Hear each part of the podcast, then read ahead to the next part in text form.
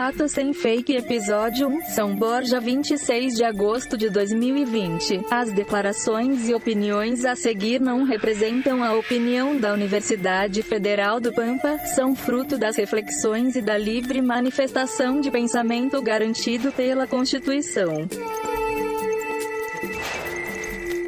Fatos sem fake.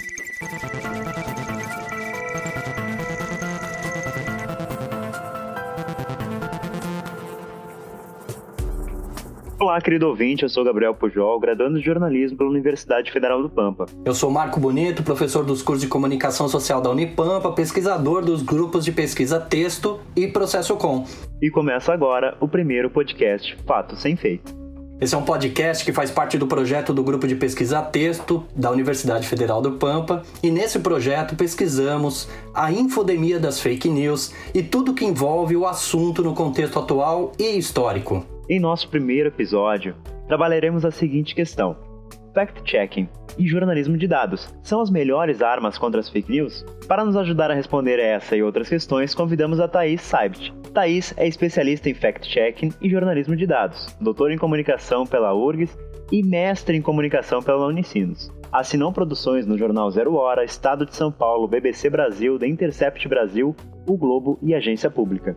Não para por aí, né? A Thaís é vencedora também do troféu Antônio Gonzalez de Contribuição à Comunicação Social, realizado pela Associação Rio Grandense de Imprensa e fundadora do A Fonte Jornalismo de Dados, além de ser professora do curso de jornalismo da Unicinos. Thaís, seja super bem-vinda. Muito obrigado por ter aceito o nosso convite para participar desse episódio de estreia do Fato Sem Fake. E eu gostaria que você fizesse uma apresentação tua para a gente soltar a vinheta vinheta em seguida. Eu que agradeço o convite, fico muito feliz de participar dessa conversa de um assunto tão importante nesse momento, mais do que nunca, e que vem sendo o meu assunto, né? Desde a minha pesquisa de, de doutorado, eu iniciei esse, a pesquisa sobre esse tema em 2016, quando a gente ainda engatinhava na compreensão desse mundo, né, da desinformação aqui no Brasil, embora já houvessem efeitos dessa desinformação fora daqui. Então, nesse período de quatro anos anos aí, desses últimos quatro anos, a gente chegou a outros patamares, então acho que o diálogo vem num, num momento muito apropriado, gostaria de agradecer. E acho que depois das apresentações que vocês fizeram, não tem muito mais do que complementar, né? Essa é a minha trajetória, eu sou jornalista, continuo na lida como jornalista, também como professora e seguindo como pesquisadora, mesmo depois de ter concluído a minha pesquisa de doutorado, continuo acompanhando os estudos nessa área, porque realmente é um assunto que vem crescendo de importância e quanto mais a gente falar sobre isso, melhor para a gente compreender, tentar compreender esse fenômeno que faz parte do nosso dia a dia. Maravilha, Thaís. Então, sobe o som aí, Pedro. Vamos pro primeiro bloco do Fato Sem Fake.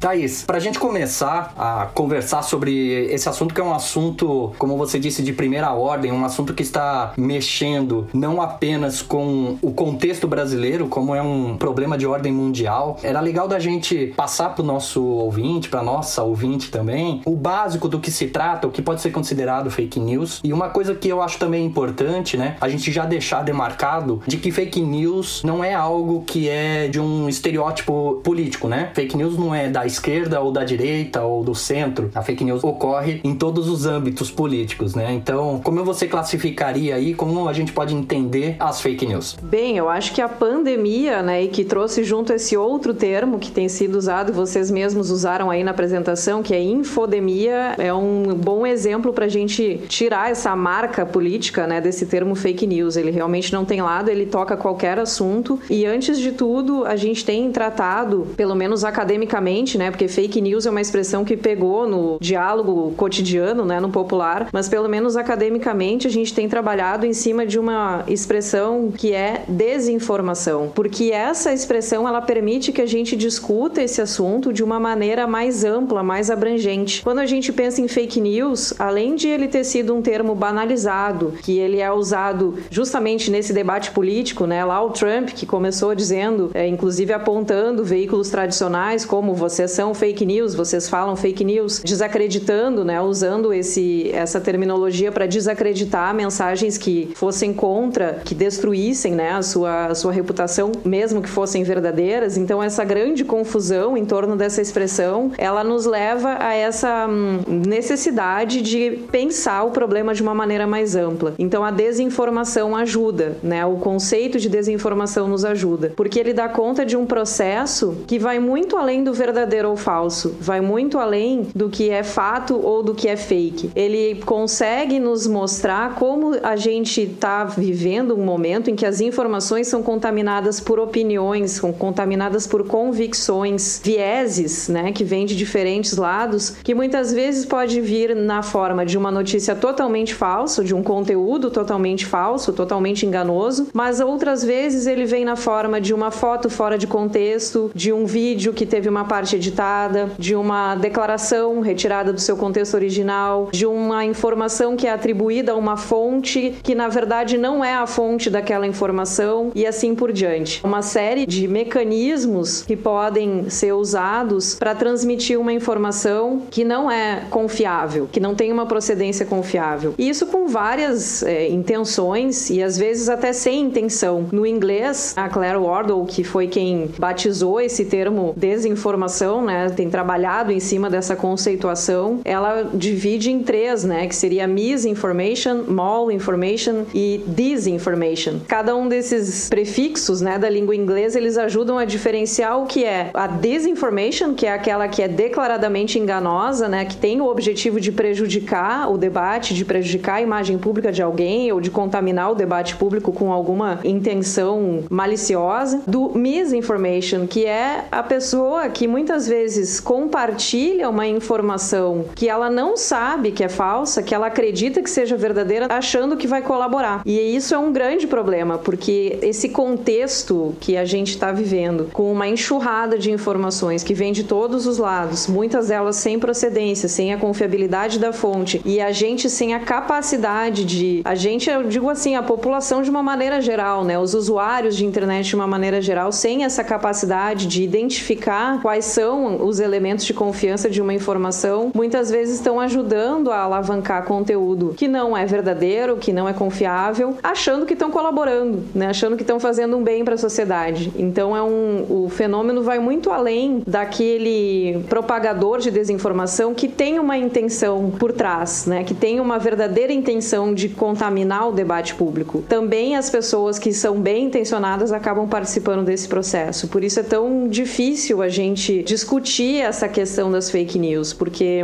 a compreensão deve ser muito mais ampla, né, de todo esse contexto que nos cerca, especialmente com as mídias digitais, especialmente com esse acesso que a gente tem na palma da mão, todo mundo com o celular na mão, né, uma boa parcela da população, a gente sabe que ainda tem gente fora da rede, mas uma boa parcela da população exposta a esses mecanismos de compartilhamento ágil de mensagens sem ter o correto discernimento de como reconhecer uma fonte confiável ou não. Thaís, até puxando um pouco do gancho da tua fala, tu fala que hoje em dia as pessoas estão cada vez mais com essas ferramentas em mãos, né? Cada vez mais próximas da informação, cada vez mais com domínio sobre a própria informação, né? Podendo compartilhar de qualquer maneira e até às vezes com uma intenção errada em cima disso. E eu acho que é aí que o teu trabalho, a tua pesquisa entra, né? Que é a questão do fact-checking e o jornalismo de dados. Eu queria que tu explicasse um pouco esses conceitos para o nosso ouvinte e até usando alguns exemplos de onde ele se aplica, porque eu acho que dos pesquisadores que a gente vê, pelo menos na graduação, te ter aqui no programa é incrível até por causa disso, que o teu trabalho é, já usando um pouquinho da minha parte fã aqui, teu trabalho é muito importante pra gente que tá na graduação de entender esse movimento, que é tão recente, mas tão avassalador ao mesmo tempo. Queria que tu explicasse um pouquinho esses conceitos do fact-checking e do jornalismo de dados. Bom, que bom saber que a produção da gente circula, né? Na tese, eu fiz um estudo sobre a prática dos jornalistas que atuam como fact-checkers, né? Que atuam como verificadores das informações. Mas olha só como é curioso, né? Eu estava interessada, quando eu fiz a tese de doutorado, nas mudanças que as mídias digitais impunham na rotina do jornalista. Porque os procedimentos jornalísticos, eles continuam os mesmos do século XX, né? Os conceitos básicos de apuração, de a gente ter certeza dos dados, né? De a gente procurar as fontes confiáveis e, e buscar essas fontes e trazer a informação o mais apurada e correta possível para o nosso leitor. Isso é um, algo que está no princípio princípio profissional do jornalismo. O fact-checking ele vem e ele surge nos Estados Unidos antes da internet como um elemento, era um programa de televisão da CNN, né? era um quadro na televisão em que o jornalista fazia a verificação dos conteúdos de campanha eleitoral dos candidatos durante a corrida eleitoral nos Estados Unidos no final dos anos 80. E vem como esse recurso assim de revelar, né, para o telespectador aquilo que condiz ou não com a realidade com base em dados. Então tem uma associação entre o fact-checking e o jornalismo de dados na sua matriz, podemos dizer assim. Então o jornalismo de dados, na minha trajetória acadêmica, ele vem inicialmente como um recurso para o fact-checking, né, como uma forma de a gente acessar as informações direto da fonte, das fontes confiáveis, das fontes oficiais, para confrontar esses discursos que circulam nesse ambiente e que então nos servem, né, para atribuir uma escala de veracidade àquilo que contamina o debate público. Mas lá naquele momento, em 2018, quando eu fiz a análise para a tese, o fact-checking ele ainda estava muito baseado na checagem dos discursos públicos, que foi onde ele, a partir do momento em que foi incorporado como uma prática, como um formato jornalístico no ambiente da internet, também nos Estados Unidos, no ano de 2007 foi fundado o site PolitiFact, que depois ganhou um prêmio Pulitzer, se eu não me engano, em 2009. Precisa checar esse dado, mas tenho quase certeza, se eu confio na minha memória, que foi 2009 que ganhou um prêmio Pulitzer pela cobertura eleitoral do ano anterior, fazendo a verificação dos discursos dos candidatos usando um termômetro, né, de veracidade que era publicado na internet, enfim, no site deles. Isso teve uma repercussão interessante, eles começaram a disseminar essa metodologia de fact-checking por vários lugares dos Estados Unidos e depois isso tomou conta do mundo e hoje nós temos iniciativas de fact-checking no mundo todo. Mas essas iniciativas, e no caso brasileiro não foi diferente, elas nasceram focadas no que dizem os políticos, especialmente em período de campanha eleitoral. Então essas iniciativas que a gente conhece hoje, a lupa, o aos fatos, o truco que agora está desativado, mas foi o meu caso de estudo na agência pública, eles nasceram com esse propósito de calibrar, digamos assim, né, o debate entre os candidatos, o jornalismo assumindo esse papel de confrontar o que os candidatos dizem nesse debate eleitoral e apresentar para o leitor, que também é um eleitor, aqueles dados que são confiáveis ou não. O que aconteceu de 2018 para cá é que muito pouco os fact-checkers têm conseguido se dedicar a fazer essa hum, checagem dos discursos públicos, esse monitoramento do debate político, né, do debate cívico, podemos dizer dessa forma, e estão muito focados em desbancar boatos que circulam na internet, que é uma outra prática, que é diferente do fact-checking, né? O fact-checking, na sua matriz, ele tem esse propósito de verificar o discurso, né? De verificar o que é comprovável ou não, o que há evidências ou não dentro desse discurso. E o que a gente mais tem visto nas agências de fact-checking, o trabalho que mais tem exigido dos profissionais de fact-checking é desbancar boatos da internet. É verificar se uma foto foi montada, foi é, manipulada ou não. É identificar se esse vídeo que estão dizendo que é desse ano, nesse lugar, é realmente desse ano, nesse lugar ou não. A gente está trabalhando em cima da boataria da internet muito mais do que nessa checagem do discurso público. O que já é um, um reflexo da intensificação desse fenômeno da desinformação que eu vinha falando antes. Então, realmente é algo que, assim, ainda está acontecendo e a gente está ainda tentando se posicionar e compreender. Então, acho que daria para fazer essas separações, assim, né? O jornalismo de dados ele é um recurso para o fact-checking, mas também para a própria transparência pública, né? Para o próprio controle social e cada vez mais os fact-checkers têm que se dedicar e têm que olhar para essa circulação de conteúdo enganoso na internet que vem em outros formatos dos mais diversos, né? E tira uma energia tamanha aí dos profissionais de checagem. Thaís, mas assim, nesse sentido, né? Aqui na Unipampa, por exemplo, a gente está refazendo o PPC do curso de jornalismo, né? Estamos revendo os componentes curriculares, estamos mexendo tudo nisso. E no novo PPC, né, no programa do, de curso aqui de jornalismo, nós vamos ter um componente curricular específico para falar de jornalismo de dados, né, com uma colega nossa, inclusive Alciane Bassim, que vai, vai ministrar essa disciplina. Você acha que esse é o caminho? Nós precisamos reestruturar a curricularização ali do, dos cursos de jornalismo e oferecer jornalismo de dados e fact-checking para que os alunos já saiam com essa condição e possam mudar o mercado ao longo do tempo, já que se trata de uma questão cultural? Com certeza, vou advogar em causa própria também um pouco, né? Porque é a minha área de estudo e a minha área de interesse. Mas eu vejo assim, e, e como professora também tenho falado cada vez mais sobre isso com os meus alunos. O jornalismo de dados, ele vem também como uma forma de a gente desmistificar uma certa certa noção da profissão, uma ideologia, uma romantização da profissão que a gente tinha, pelo menos a minha geração, acho que a tua geração é parecida com a minha, né, em termos etários, não vamos entrar nesse detalhe, mas enfim, que a nossa geração ainda tinha, do jornalista como um, um contador de histórias, né, aquela coisa. Nós continuamos contando histórias, mas cada vez mais, especialmente com essas mudanças sociais que nós estamos vivendo, cada vez mais a gente vai precisar assumir esse papel de verificador das histórias, né? Porque essas histórias elas estão sendo contadas por múltiplas vozes de diversas fontes. A gente vai continuar fazendo isso, mas cada vez mais a gente vai precisar ser um verificador dessas histórias e o jornalismo de dados é indispensável para isso. Então, toda aquele aquela coisa que a gente tinha, né, de é, não entender os números, de não querer saber de conta, de não querer mexer com planilha, né, enfim, ter essa essa resistência,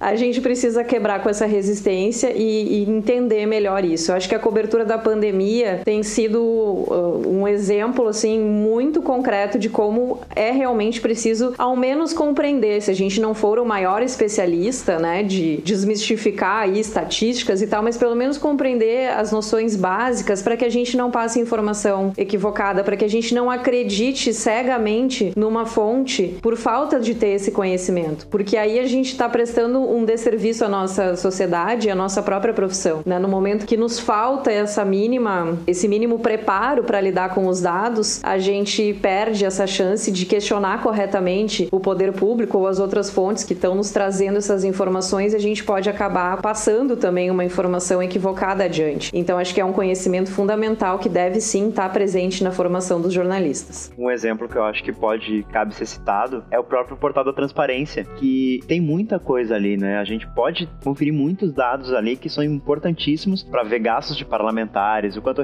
recebem, no que que gastam, e muitos jornalistas acabam não focando nisso, né? Até por desconhecimento da parte dos dados, ou até falta de interesse, não sei se eu posso falar isso, mas acabam não olhando para isso e isso acaba passando despercebido. Entre outras coisas também, né? E só linkando com uma fala antiga tua, que acabou que o meu microfone tava ligado, a questão do cavalo de fogo, né? Do Fire Horse, em que o Marco também trabalha, naquela questão de jogar várias informações falsas e guiar o olhar dos profissionais que fazem o fact-checking para ter que desmistificar a boataria, enquanto o que realmente importa não tá dando tempo desses profissionais fazerem. Eu acho que é mais ou menos isso, né? Só me permite fazer uma correção, porque o termo, né, começou como Fire Horse e depois ele virou Fire Hosing, né, que seria mangueira de incêndio. Mas é nessa, nessa mesma perspectiva, né? O Fire Horse no sentido de soltar um cavalo pegando fogo no campo para todo mundo prestar atenção naquilo, enquanto isso se faz uma mágica nos bastidores. E o Fire Hosing também nesse mesmo sentido de inundar de informação falsa como estratégia política, né? Então, se você puder falar alguma coisa nesse sentido, só que nós estamos terminando já o bloco, tá? Não, não é o meu foco de estudo essa questão do uso político, né, da, da desinformação, mas sim vejo vários pesquisadores dessa área usando exatamente essas analogias e questionando o quanto isso é uma estratégia justamente de tirar o foco do que realmente interessa. E talvez esses dois anos que passaram, né, das eleições para cá tenham mostrado isso cada dia para os jornalistas, né? E também quantas armadilhas a gente acaba aceitando, inclusive na construção de manchetes, na elaboração de manchetes, que a gente pode até depois desdobrar um pouco mais sobre como algumas práticas do fact-checking deveriam ser incorporadas no cotidiano de qualquer jornalista, em qualquer formato jornalístico. Que acho que aí sim é um, é um dos grandes pontos, assim, do, do estudo da minha tese que eu tenho batalhado, né? Até mesmo na, nas conversas com alunos, também nas aulas que eu ministro na, nas minhas turmas, porque é, o fact-checking a gente pensa só nesse formato, só nesse jornalista que está lá colocando um selo, né, nos, nas informações que ele checa. Mas as práticas de fact-checking elas podem extrapolar para outros formatos jornalísticos e, e acho que isso seria um bom caminho para a melhora da nossa comunicação.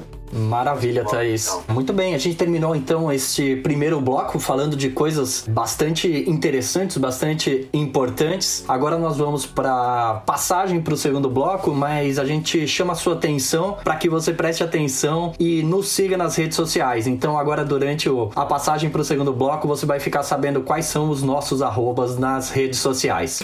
Facebook arroba fato sem fake Unipampa. Instagram arroba fato sem fake underline Unipampa. Twitter arroba fato sem fake.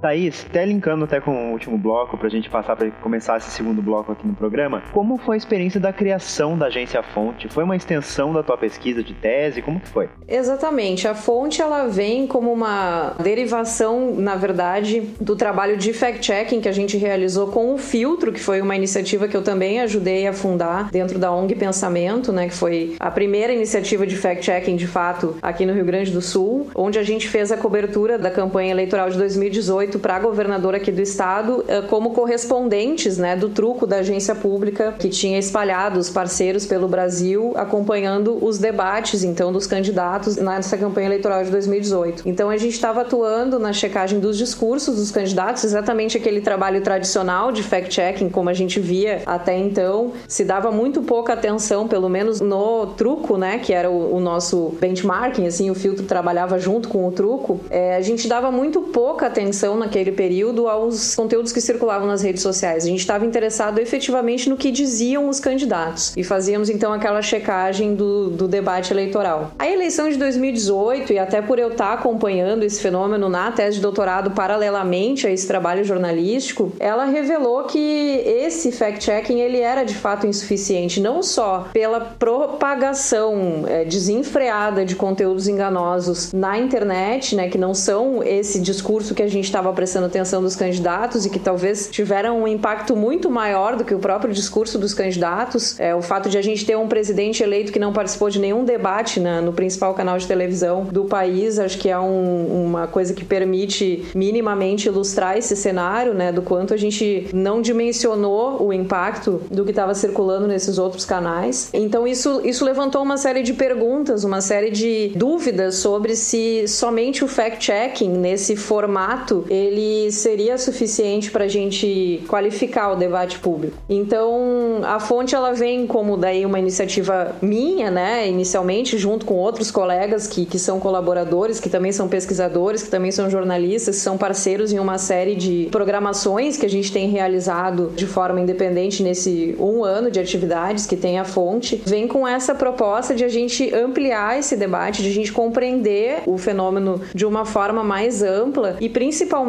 né, o principal objetivo dessa iniciativa é promover o conhecimento sobre os dados na comunicação, tanto para o uso no fact-checking quanto para o uso como um elemento de fiscalização do poder público, de controle social, de empoderamento do cidadão, do jornalista, que é o nosso, talvez um dos principais públicos de diálogo da fonte, mas também dos cidadãos como um todo, né? Então a gente está ainda, é um ano só de atividades, a gente teve uma série de, de programações com esse propósito, né, de divulgar esse conhecimento, de transformar esse conhecimento mais prático, né, no cotidiano das pessoas, é, informando como utilizar, como acessar dados públicos, enfim, e fazer essa aproximação. Mas tem várias coisas aí que a gente pode trabalhar numa linha de educação para mídia, que acho que é um outro ponto fundamental para a gente entrar nesse combate à desinformação. E aí a fonte vem também com esse, dentro desse grande propósito de promover o conhecimento sobre o uso de dados na comunicação e na vida, né? Também essa, essa questão da educação midiática vem muito forte. Ô Thaís, aproveitando, né? Porque eu fico imaginando que o nosso ouvinte, a nossa ouvinte, tenha ficado talvez curiosa ou curioso em seguir o trabalho que vocês estão fazendo, né? Você pode. Você lembra de cabeça qual é a, quais são os arrobas aí da fonte para quem quiser seguir? Claro, é em todas, é, Facebook, Instagram e Twitter, a gente usa o arroba a fonte Jor. Podem seguir e interagir à vontade. A gente tá tentando, inclusive, ampliar o nosso alcance, né? O alcance das nossas ações, constantemente divulgando dicas, ferramentas e também cursos, palestras. Claro, também esse período agora de distanciamento social deixou algumas coisas em suspenso, né? Mas a gente continua, de qualquer maneira, alimentando esses canais e também no site afonte.info a gente mantém também uma série de conteúdos que ajudam, né, a quem quer se informar um pouco melhor sobre como funciona esse mundo dos dados, pode acessar esses materiais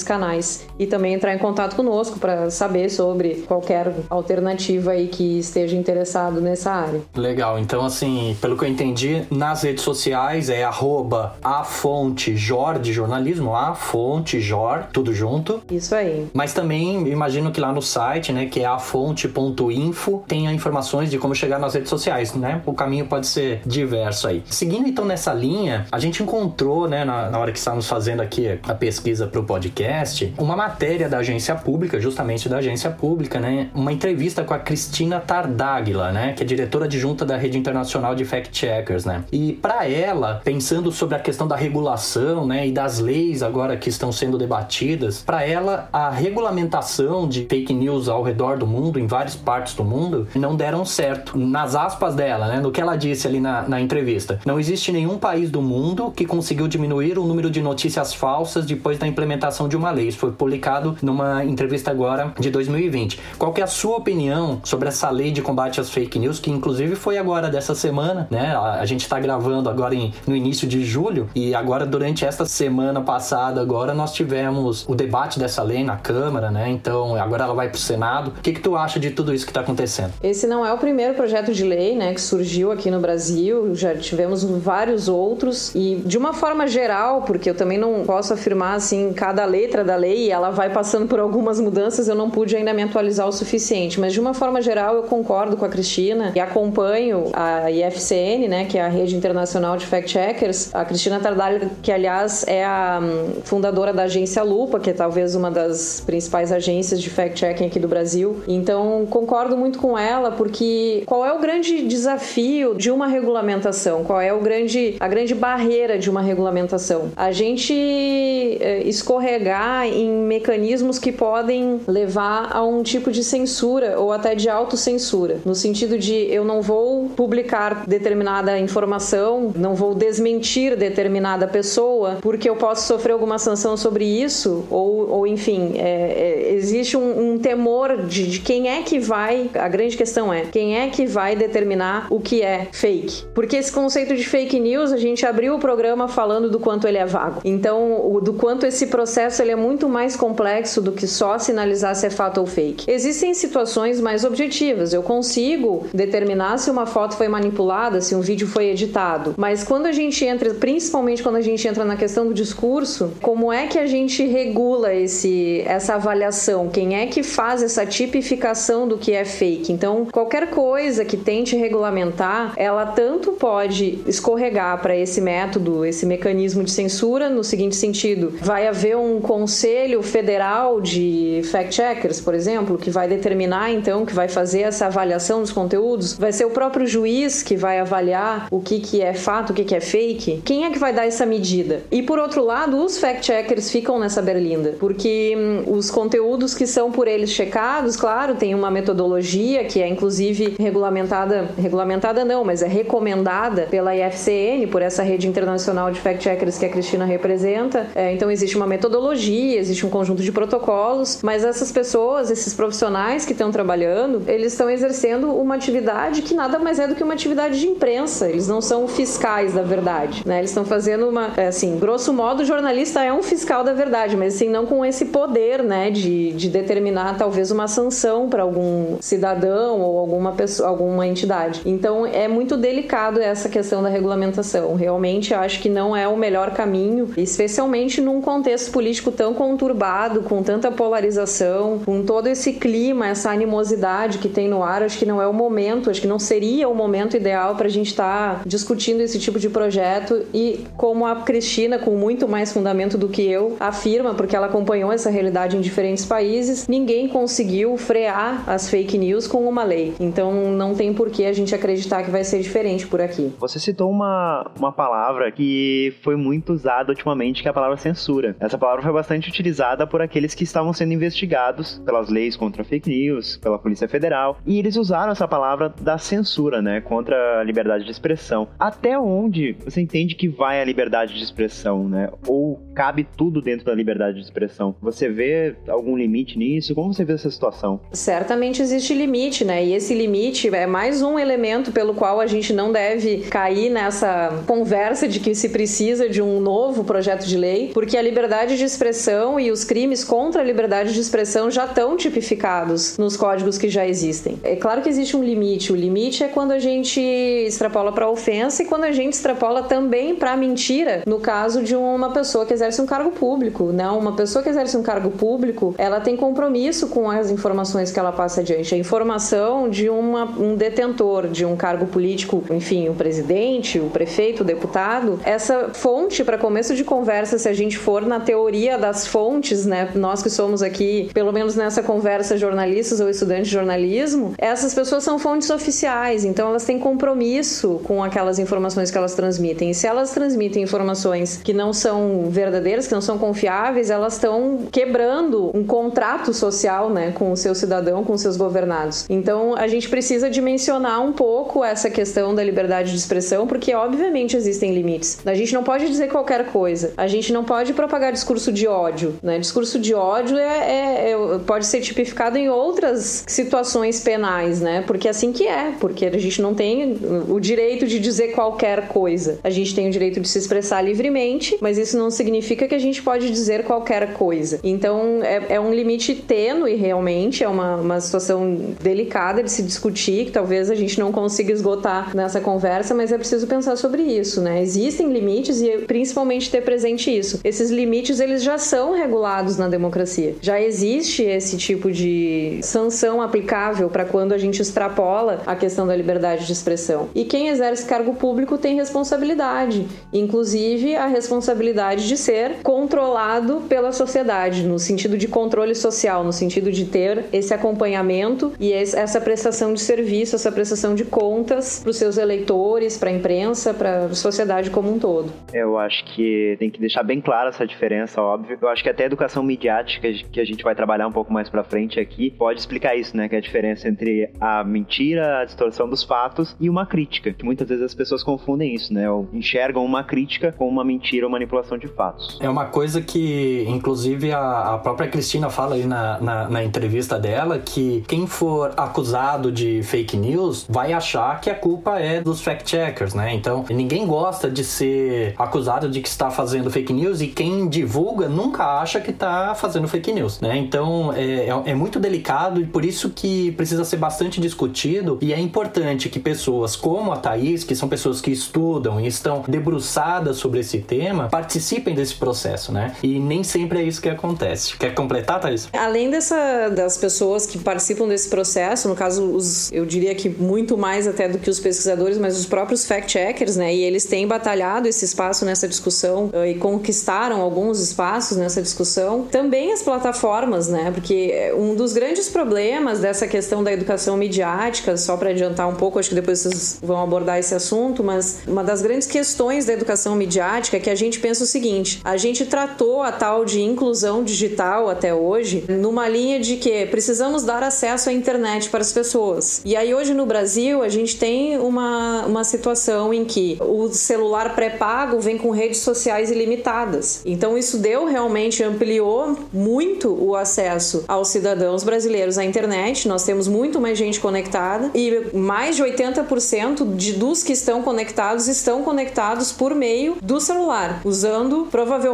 esse recurso da internet num celular pré-pago e com rede social ilimitada. Ou seja, a gente não preparou as pessoas para entender como essa rede funciona, a gente simplesmente jogou elas lá dentro. E num país em que a gente já tem problemas muito sérios na matriz educacional, né? Já desde a escola de base, já desde a educação de base. Então a gente não mediu essas consequências direito, né? Então educar para mídia é muito mais complexo do que a gente pode imaginar, porque para começo de conversa a gente precisa explicar como é que funciona essa rede, o que tem por trás dessa tal de rede. A gente, vocês devem lembrar, eu tenho vários exemplos e cada um deve lembrar de exemplos de situações para nós, né, especialmente nós que somos comunicadores, que algumas coisas são tão óbvias, de situações em que amigos, parentes próximos da gente manifestaram um total desconhecimento de que, por exemplo, estão interagindo com um perfil fake e acham que é uma pessoa de verdade, mas não é nem uma pessoa de verdade, ou, ou é uma pessoa que se faz passar por outra, ou é um robô, ou são os algoritmos que nos mostram aquilo que aparece na timeline,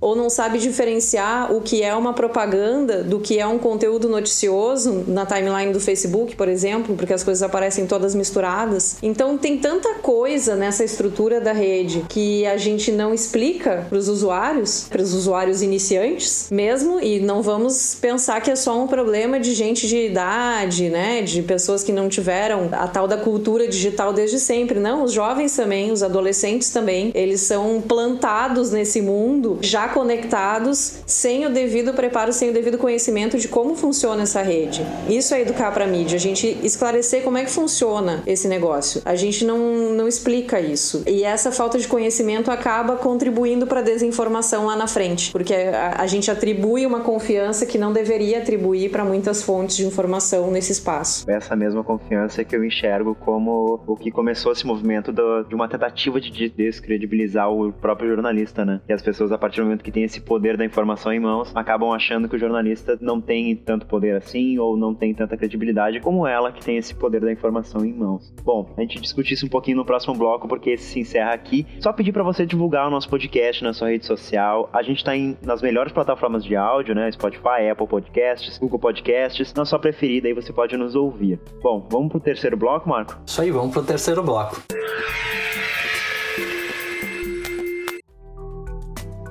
Então, seguindo, voltamos, voltamos, voltamos e agora estamos indo para o último bloco aqui do podcast. É um tema que facilmente a gente conseguiria discorrer por muito mais tempo, né? Mas na inauguração, na estreia do podcast do Fato Sem Fake, a gente infelizmente está indo para este último bloco. Nesse último bloco, nós vamos então para a sessão de conclusões, Thaís. Lá na tua tese, justamente na parte conclusiva da tua tese, lá no finalzinho dela, o título da tua conclusão é Contra-argumentos não há fatos. E aí aí eu te pergunto, né? A partir do que a gente conversou até agora, como é que você acha que as fake news influenciarão nas próximas eleições regionais e nacionais? Será mesmo que contra argumentos não há fatos? Eu quero crer que não, né? Eu quero crer que a gente consiga vencer com fatos, né? Que a gente consiga fazer os fatos serem de fato soberanos, apesar da redundância da minha fala agora, né? Serem de fato soberanos. Essa provocação da conclusão da tese, ela tem muito a ver com essa situação contemporânea em que as respostas vêm prontas para todas as perguntas, vêm formatadas e elas são recompartilhadas sem o devido questionamento. E então isso coloca em xeque, né, aquela máxima de que contra fatos não há argumentos. Acho que a gente está vivendo um momento em que as emoções, as convicções, elas estão sendo muito mais apelativas, né? E isso, claro, que não é uma novidade completa. A emoção sempre falou alto, especialmente no contexto político, né? Sempre falou alto essa questão. Mas num ambiente em que a gente tem esse disparo de peças de comunicação que nem sempre são verdadeiras em massa, essa questão vem mais à tona ainda, essa questão emocional vem mais à tona ainda. Então é aí que mora o perigo, né, de um impacto no debate eleitoral. E eu diria, eu arriscaria dizer que mais ainda num debate eleitoral regional, porque nas pequenas comunidades a gente está prestes a vivenciar uma eleição municipal, né? Então envolve essas pequenas comunidades, as grandes também, é claro, mas pensando em municípios menores, em, em comunidades menores, onde já existe um, uma situação de deserto de notícias, como a gente chama, né? Porque temos poucos meios de comunicação profissionais, meios de comunicação que usam os procedimentos de apuração confiáveis, né? Os métodos de apuração que, que podem fazer essa calibragem da informação, eles são poucos nesses ambientes, né? Nessas comunidades menores. Então, ele por natureza é um debate que ele é mais contaminado pelas conversas nessas redes de confiança que a gente estava falando, né? Então, aquilo que alguém que eu conheço, que é próximo do fulano que me passou essa informação acaba ganhando mais credibilidade numa comunidade como essa, que tem menos meios para desmistificar, né, para desbancar essas informações. E aí vamos colocar a pandemia ainda nessa conta, porque com certeza a gente vai ter, apesar do adiamento que deve se concretizar, do adiamento das eleições, a gente ainda vai ter restrições de circulação de pessoas, a gente ainda vai ter algum comedimento das pessoas para participar de, de aglomerações públicas, ou seja, as mídias digitais vão ganhar ainda mais força como estratégia de comunicação nessa campanha eleitoral. Então, vamos ficar de olho porque é, esse conjunto todo de fatores ele deve impactar sim esse debate. A gente precisa criar mecanismos, né, para alertar a população, para esclarecer os nossos eleitores de como se posicionar nesse ambiente da melhor forma possível, porque certamente a gente vai ter uma contaminação muito grande, tanto pela mídia digital em si, quanto também dessa questão das, das redes de confiança que muitas vezes ajudam a espalhar desinformação. A partir desse cenário que tu trouxe pra gente, Thaís, como tu vê a contribuição do fact-checking para a sociedade e até adiciono outra pergunta. Como a gente pode fazer para a sociedade reconhecer essa contribuição, né? Reconhecer a importância do profissional de fact-checking no cenário político, de informação no cenário em geral? Essa segunda pergunta é muito difícil de te responder. Eu apostaria que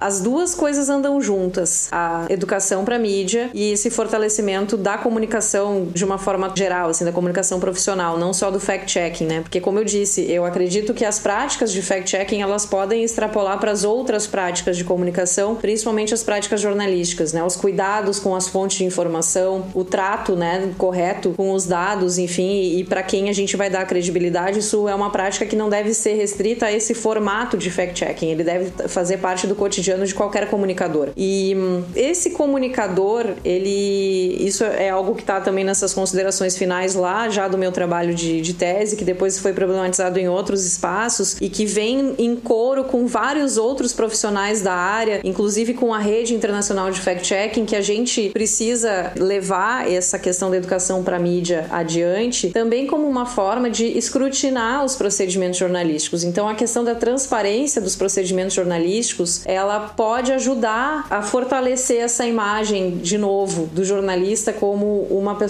credível na sociedade. Houve um, uma campanha que ela não vem ao mesmo tempo, ela já começa antes, mas ao longo do tempo houve uma campanha de enfraquecimento dessa credibilidade jornalística, que os próprios meios jornalísticos também, por algumas práticas questionáveis, acabaram ajudando né, a que se constituísse. Esse enfraquecimento da imagem pública do jornalismo, quando a gente entra nessa outra onda, que é essa onda de desinformação, a gente tem uma combinação que leva a esse questionamento social sobre, mas afinal, o que, que esses jornalistas querem me dizer o que, que eu devo ou não acreditar? Eu prefiro acreditar nessa outra fonte aqui que eu tenho mais confiança nela. Então, escrutinar os processos é parte da educação midiática, ser mais transparente em relação aos processos de apuração, que no fact-checking, enquanto formato, já é parte da própria metodologia de fact-checking, porque é um compromisso de quem está checando mostrar quais são as suas fontes, mostrar qual foi o procedimento que ele usou, isso faz parte né, da entrega final do produto de checagem, mas também na, nos outros conteúdos jornalísticos a gente pode mostrar mais esse trabalho, né, ser mais transparente. E aí, paralelo a isso, quando a gente pensa nas oficinas que a gente vê, a agência Lupa faz muito esse trabalho né, de, de realizar oficinas de fact-checking. Na nossa condição local aqui, a fonte tem feito isso também bastante, né, palestras, oficinas, cursos de fact-checking. Quando a gente mostra para as pessoas o que a gente faz como fact-checker, como jornalista, a gente está valorizando o nosso trabalho, porque a gente está mostrando para essas pessoas que transmitir uma informação e confirmar uma informação não é tão simples quanto pode parecer. Quando a gente vê uma matéria jornalística que foi apurada, que foi feita com o devido cuidado, ela não é simplesmente algo que eu falei porque eu acho que é assim. Existe um procedimento. Escrutinar esse procedimento, mostrar para as pessoas como isso funciona, é um elemento de educação que eu acredito que cumpre esses dois lados, assim, tanto de empoderar essa pessoa no sentido de ela também utilizar os métodos que são convenientes para ela detectar, né, sinais de uma notícia enganosa, mas também de respeitar e de reconhecer o trabalho dos fact-checkers e dos jornalistas de uma maneira geral como um bem para a sociedade. Thaís, como é que você entende a importância da educação midiática nas escolas? Ou seja, ensinar nas escolas como as mídias funcionam, já que nós estamos, né, num ambiente, num contexto social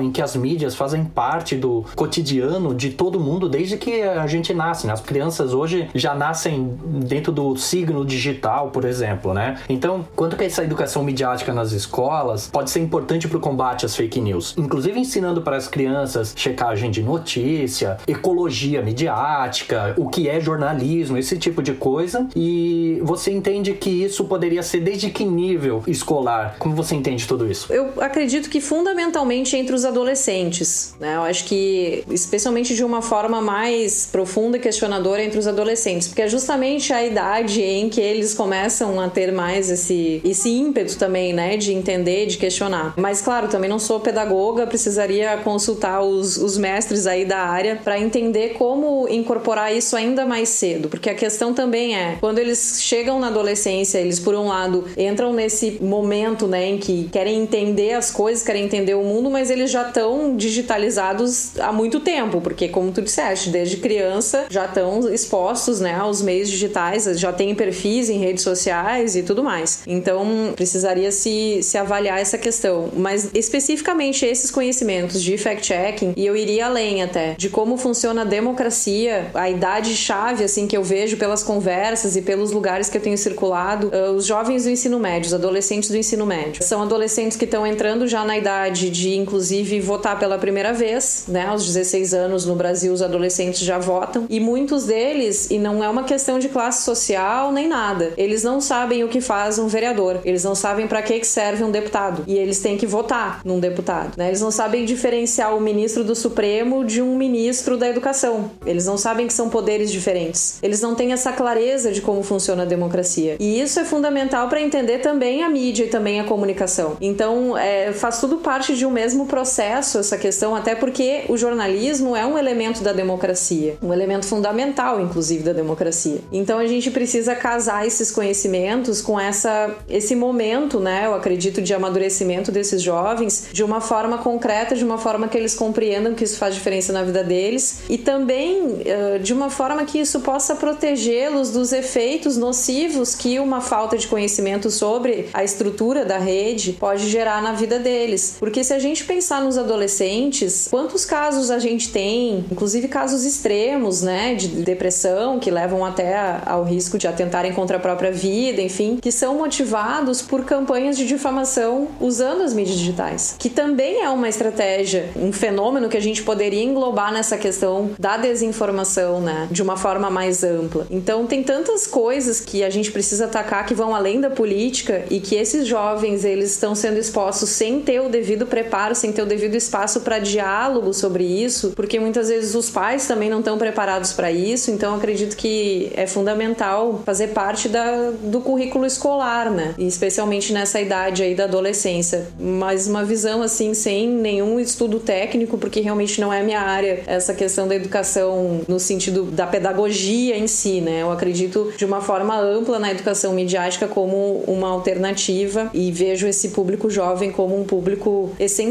para esse debate. Para encerrar o terceiro e último bloco, eu queria que vocês pegassem um pouco de tudo que a gente conversou até aqui, né, para responder a seguinte pergunta, que é o que a gente fez lá no início do programa, a pergunta seguinte: qual a melhor arma contra a infodemia das fake news para vocês, tendo o Marco também? Eu sempre digo que a melhor arma contra a desinformação é a informação, né? Então a gente cada vez mais enfatizar e defender a informação, a gente não pode desistir da informação, não pode se convencer de que contra argumentos não há fatos e tudo bem. A gente precisa continuar defendendo a informação. É o único método, muito mais do que qualquer projeto de lei, muito mais do que qualquer medida que possa pensar em uma punição para desinformação, né? Acho que a informação é a grande questão. E aí por isso, né, vem, vem junto com ela todos os elementos que a gente passou por aqui, né? O conhecimento sobre os dados, sobre como tratar os dados, os dados públicos e também entender de uma forma ampla as questões sociais, né? Entender como funciona a sociedade, entender como funciona a estrutura da democracia, entender como funciona as redes digitais. Então, informação é fundamental para a gente conter a desinformação. E, consequentemente, o jornalismo e o fact-checking vão ter um papel fundamental também nessa questão da informação para a gente conter a infodemia. No meu entendimento, eu vou na mesma linha aí da Thaís. É, eu sou um defensor das informações como base do conhecimento, a matéria-prima do conhecimento. Então, eu não, eu não vejo de outra maneira, né? É, a parte boa, talvez, da pandemia, se a gente consegue enxergar o que há de, de bom, um pouco de bom do que há nisso tudo, é de que duas instituições que para mim estavam relegadas ao, aos escombros, ao escanteio da sociedade, que é a ciência e o jornalismo, tiveram uma forma de ressuscitar. Está tendo uma, o jornalismo e a ciência estão tendo oportunidades de mostrar à sociedade a sua importância. Eu tenho renovado minha fé nesse sentido, né? Inclusive como professor de jornalismo que nos últimos anos venho percebendo que cada vez menos os estudantes têm se interessado pelo jornalismo e mais pelo infotenimento. E agora me parece que a pandemia vai dar uma mexida nisso e, e essa questão das fake news e as eleições. Então, quanto melhor e mais bem tratada for a informação, e para isso a gente precisa de profissionais. E no meu entendimento, né, também me parece que os sindicatos ligados ao jornalismo de uma maneira geral deveriam estar se mexendo para aproveitar esse momento político para solicitar e exigir a volta do diploma de jornalismo jornalismo por conta dessa propriedade que tem o profissional que trabalha com jornalismo. Essa é uma luta da nossa categoria e que eu acho que é esse é o momento que a gente precisa voltar a forçar politicamente, tanto lá no STF quanto também na Câmara, no Senado, para que a exigência do, do diploma de jornalismo volte, porque são essas pessoas que vão profissionalmente trabalhar e lidar com a informação e a informação tem o poder de matar pessoas, né? Como a gente tem visto agora durante a pandemia, né? Que essa profusão de informações falsas que levam pessoas a consumir detergente achando que vai se curar da, do, da Covid ou, ou cloroquina ou raio que seja. Eu queria aproveitar esse teu gancho, Marcos, se tu me permite fazer uma última consideração para ver como é absurda essa questão da regulamentação sobre as fake news, que num determinado estágio do projeto, esse que está em discussão, havia um dos artigos que previa a regulamentação da profissão de fact-checker, né? a regulamentação das agências de fact-checking, que nada mais são do que uma atividade jornalística. Né? Então a gente está num momento assim que a gente teve uma desregulamentação da profissão de jornalismo e está se discutindo regulamentar uma outra coisa que na verdade é jornalismo, né? Os procedimentos do fact-checking, claro que tem umas ferramentas, alguns recursos que se usa, mas os procedimentos do fact-checking são essencialmente os procedimentos de apuração, de verificação que os jornalistas é, já, já são treinados para isso desde sempre, né? Então, com certeza, a gente está com uma oportunidade aí de levantar essa discussão sobre a importância e o diferencial da nossa carreira em relação às outras carreiras da comunicação, também nessa perspectiva aí do infotenimento, que claro que a gente tem competências para entreter também os nossos leitores, telespectadores, ouvintes, mas informar principalmente e mais do que nunca verificar, né? Ser esse, esse instrumento aí de calibragem da, das informações como um guia, não como um árbitro, mas como um guia para os cidadãos de uma maneira geral. Eu vejo essa questão como sendo explicada a partir de ser algo muito novo, né? A gente começa a trabalhar com o termo fake news em si há mais ou menos quatro anos atrás. Então as, as próprias redações jornalísticas não estavam preparadas para ter que lidar com fact-checking e as universidades também não estavam preparadas para ter que lecionar sobre fact-checking. E eu vejo esse movimento mudando muito, tanto que o profissional de fact-checking está sendo cada vez mais valorizado. Eu queria só pra gente encerrar como a Thaís vê esse, esse movimento do profissional de fact-checking sendo cada vez mais valorizado. Inclusive, um exemplo, ano passado, dentro do grupo de pesquisa que eu faço parte ali do professor Marco, a gente participou de um projeto do Aos Fatos que foi contratado pelo Facebook Brasil para fazer mapeamento de desertos de jornalismo. Então a gente vê esse movimento de canais independentes ganhando cada vez mais espaço dentro das mídias tradicionais e dentro das próprias redações tradicionais de jornalismo. Queria ver da Thaís como ela vê esse movimento. A gente precisa ver esse movimento de duas maneiras, assim. Eu acho que existe uma valorização do profissional enquanto reconhecer a sua competência para fazer esse trabalho, né, de fact-checking. Por outro lado, a gente tem que levar em conta que a comunidade global dos fact-checkers, ela é muito pequena para o tamanho da avalanche de desinformação. Então a gente tem a maioria das agências de checagem são com equipes não tão numerosas assim, embora elas tenham conseguido se fortalecer nos últimos anos, inclusive inclusive com o apoio dessas plataformas, né? O Facebook tem esse projeto, que, enfim, o Aos Fatos e a Lupa fazem parte aqui no Brasil e, e diversas outras agências pelo mundo fazem parte. O Google também tem financiado bastante e é importante que as plataformas assumam essa responsabilidade também, né? Porque elas são o berço da, de muito das campanhas, né, de desinformação que circulam, então é importante que elas olhem para isso. Mas tem esse outro lado, né? A gente tem que pensar que alguém precisa manter esse trabalho trabalho ativo, ou seja, pagar por esse trabalho, né? Porque jornalismo, jornalistas e fact-checkers não vivem de fotossíntese, né? A gente, assim como todos os outros trabalhadores, todas as outras carreiras profissionais, a gente precisa sobreviver nesse mundo como ele funciona, né? Então, ninguém vai fazer fact-checking porque tem a missão de fazer fact-checking.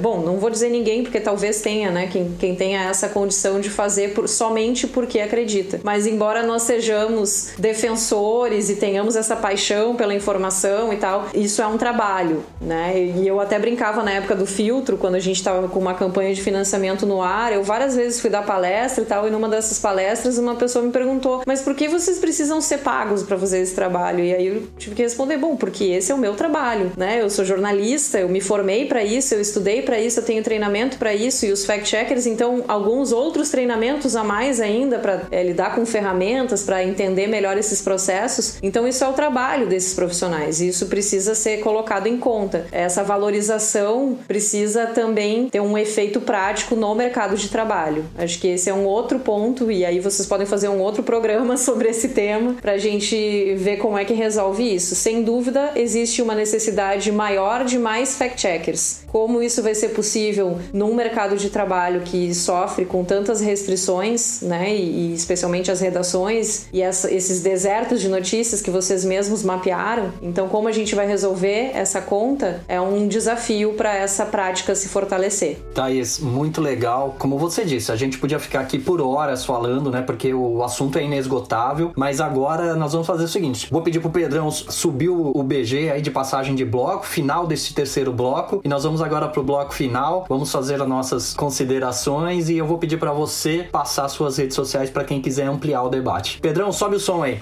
Música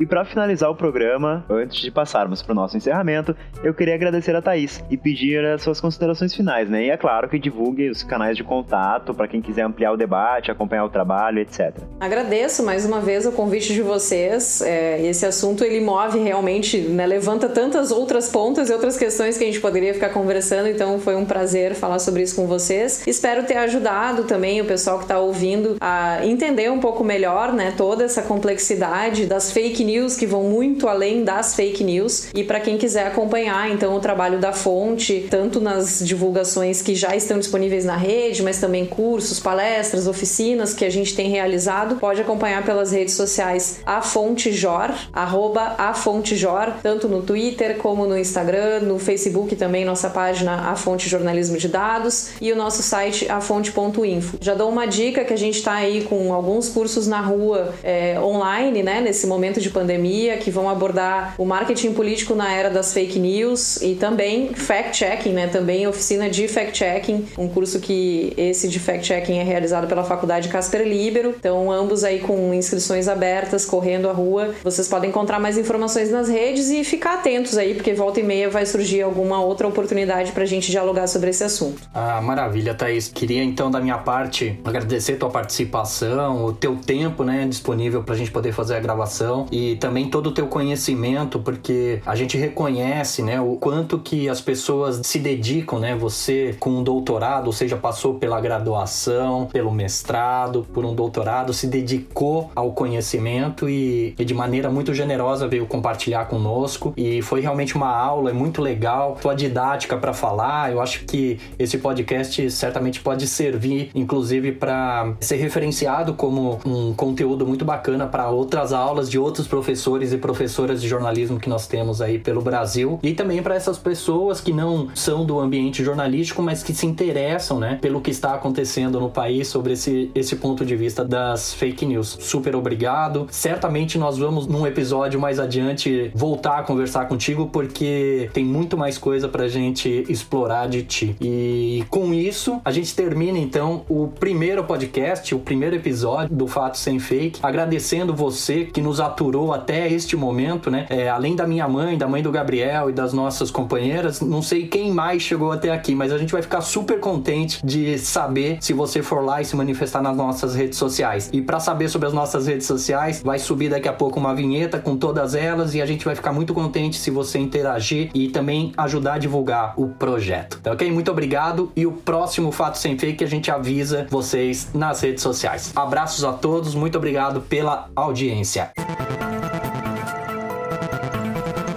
Processos comunicacionais inclusivos, narrativas midiáticas com acessibilidade comunicativa, financiado pela Fundação de Amparo à Pesquisa do Estado do Rio Grande do Sul, Grupo de Pesquisa Texto, Programa de Pós-Graduação em Comunicação e Indústria Criativa, Universidade Federal do Pampa, Campus São Borja. Este episódio do Fato Sem Fake foi produzido tecnicamente pela seguinte equipe do Grupo de Pesquisa Texto, Direção Executiva Executiva, Marco Bonito. Produção, Gabriel Pujol. Roteiro, Marco Bonito, Gabriel Pujol e Luana Casper. Apresentação, Marco Bonito, Gabriel Pujol e Luana Casper. Sonorização, Gabriel Pujol e Pedro Janquizur. Edição Pedro Janquizur. Publicação, Gabriel Pujol.